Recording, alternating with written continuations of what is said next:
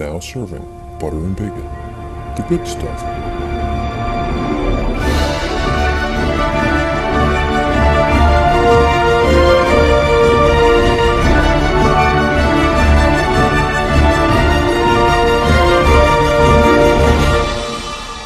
Hey everybody, Dean here from the Butter and Bacon Podcast, C T Mickey Man on Twitter with today's Bacon Bet.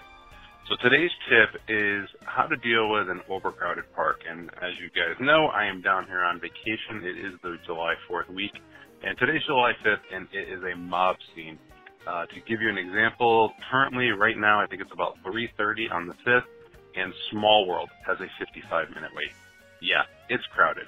And what I'm going to give you is a quick dining tip, and actually a quick dining review. So when it's this crowded, and that could be Christmas week, fourth of July, pretty much all summer, and right now getting to be out year-round, it's always busy at Walt Disney World. Try two techniques. Number one, go eating at off times.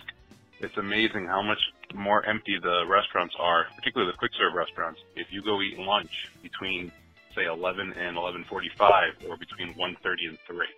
That noon hour is just crazy at all the quick serve places. The second tip is go places you haven't tried before. Today was we actually had lunch at Tomorrowland Terrace.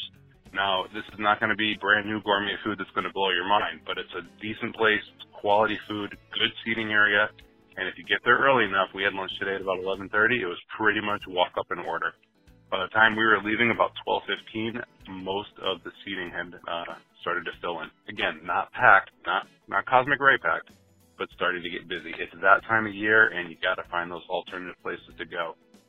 So what do they offer? Well, they had a purple wall slushie, which is actually more of a milkshake. Uh, that was actually quite delicious.